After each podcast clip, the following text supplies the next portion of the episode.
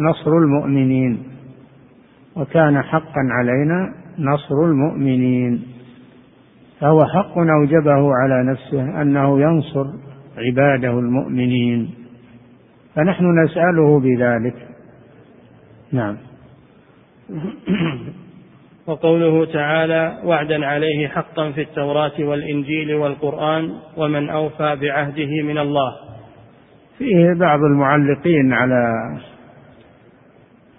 على الحديث يعيب على الشيخ محمد بن عبد الوهاب رحمه الله ذكر هذا الحديث في آداب المشي إلى الصلاة. وكأنه لم يطلع على كلام شيخ الإسلام هذا. كأنه لم يطلع. هذا المعلق لم يطلع. فإن هذا الجواب واضح. والشيخ إنما ذكره في كشف الشبهات لأنه ليس فيه أي شبهة وليس فيه أي متعلق. نعم. فهذا مما يوجب على المعلقين والمحشين أن يتثبتوا قبل أن لأن الحاشية أو التعليق إذا كان خطأ يكون نقصا في حق ذلك الشخص ودليلا على عدم علمه. فالإنسان ما يستعجل بالتعليق أو الحواشي بدون تثبت. نعم. وقوله تعالى وعدا عليه حقا في التوراة والإنجيل والقرآن ومن أوفى بعهده من الله.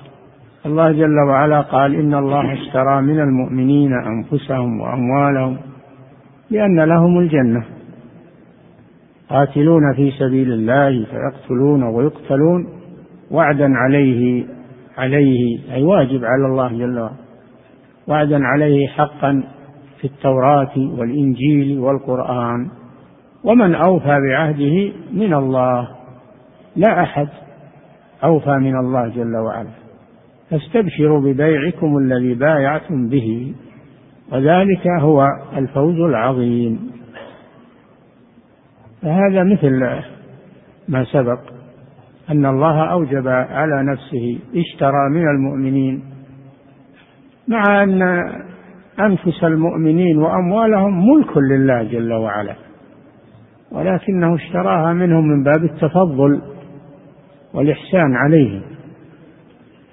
اشترى من المؤمنين أنفسهم وأموالهم. هذا المبيع. الثمن لأن لهم الجنة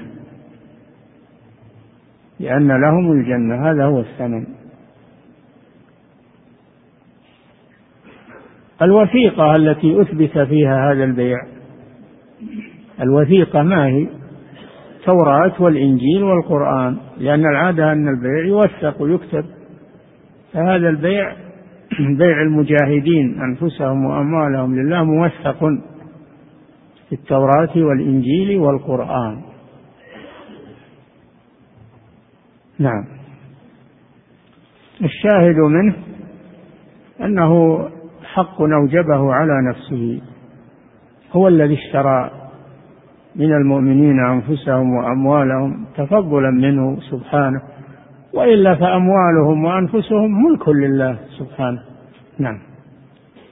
وفي الصحيح في حديث معاذ رضي الله عنه حق الله على عباده أن يعبدوه ولا يشركوا به شيئا وحق العباد على الله إذا فعلوا ذلك أن لا يعذبهم. الشاهد منه حق العباد على الله ألا يعذبهم. هذا حقهم عليه. إذا لم يشركوا به شيئا حق العباد على الله أن لا يعذب من لا يشرك به شيئا. حق أوجبه على نفسه وهو صفة من صفاته سبحانه. نعم.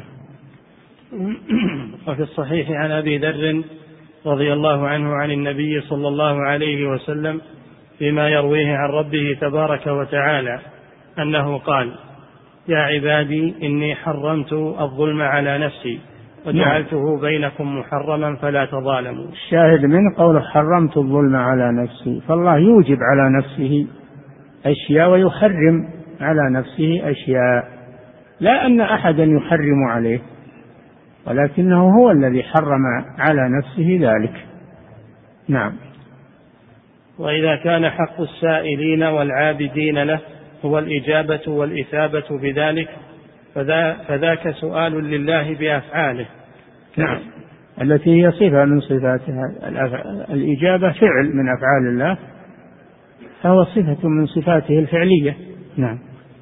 وذاك سؤال لله بأفعاله كالاستعاذة بنحو ذلك في قوله صلى الله عليه وسلم أعوذ برضاك من سخطك وبمعافاتك من عقوبتك.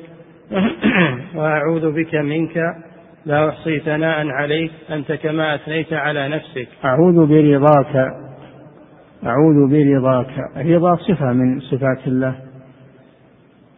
أعوذ برضاك من سخطك وبعفوك من عقوبتك. العفو صفة من صفات الله وعاد بها النبي صلى الله عليه وسلم. كذلك الإجابة صفة من صفات الله عز وجل. يجوز أن يسأل الله بها.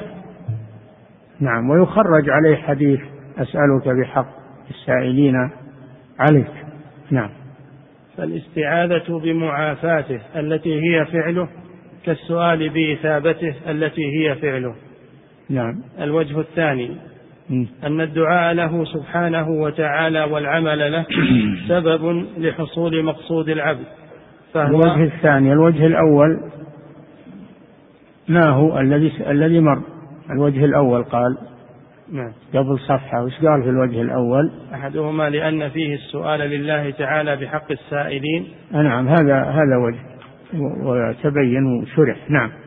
الوجه الثاني أن الدعاء له سبحانه وتعالى والعمل له سبب لحصول مقصود العبد فهو نعم. كالتوسل بدعاء النبي صلى الله عليه وسلم والصالحين من أمته. نعم. وقد تقدم نعم. قد تقدم أن الدعاء بالنبي صلى الله عليه وسلم والصالح إما أن يكون إقساما به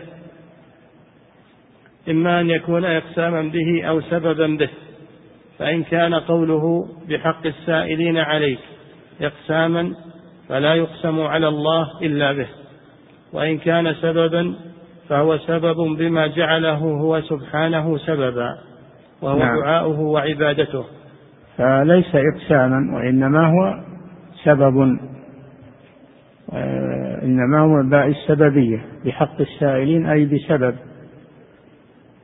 أي بسبب حق السائلين عليك. نعم.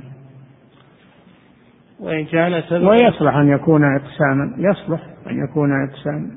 أسألك بحق السائلين. يصلح أن يكون الباء للقسم لأنه اقسم على الله بصفة من صفاته. ويصلح أن تكون الباء سببية. نعم. فإن كان قوله بحق السائلين عليك إقساما فلا يقسم على الله إلا به. نعم وهو أقسم على الله به سبحانه. أقسم على الله به أي بصفة من صفاته. ولم يقسم عليه بمخلوق. نعم. وإن كان سبب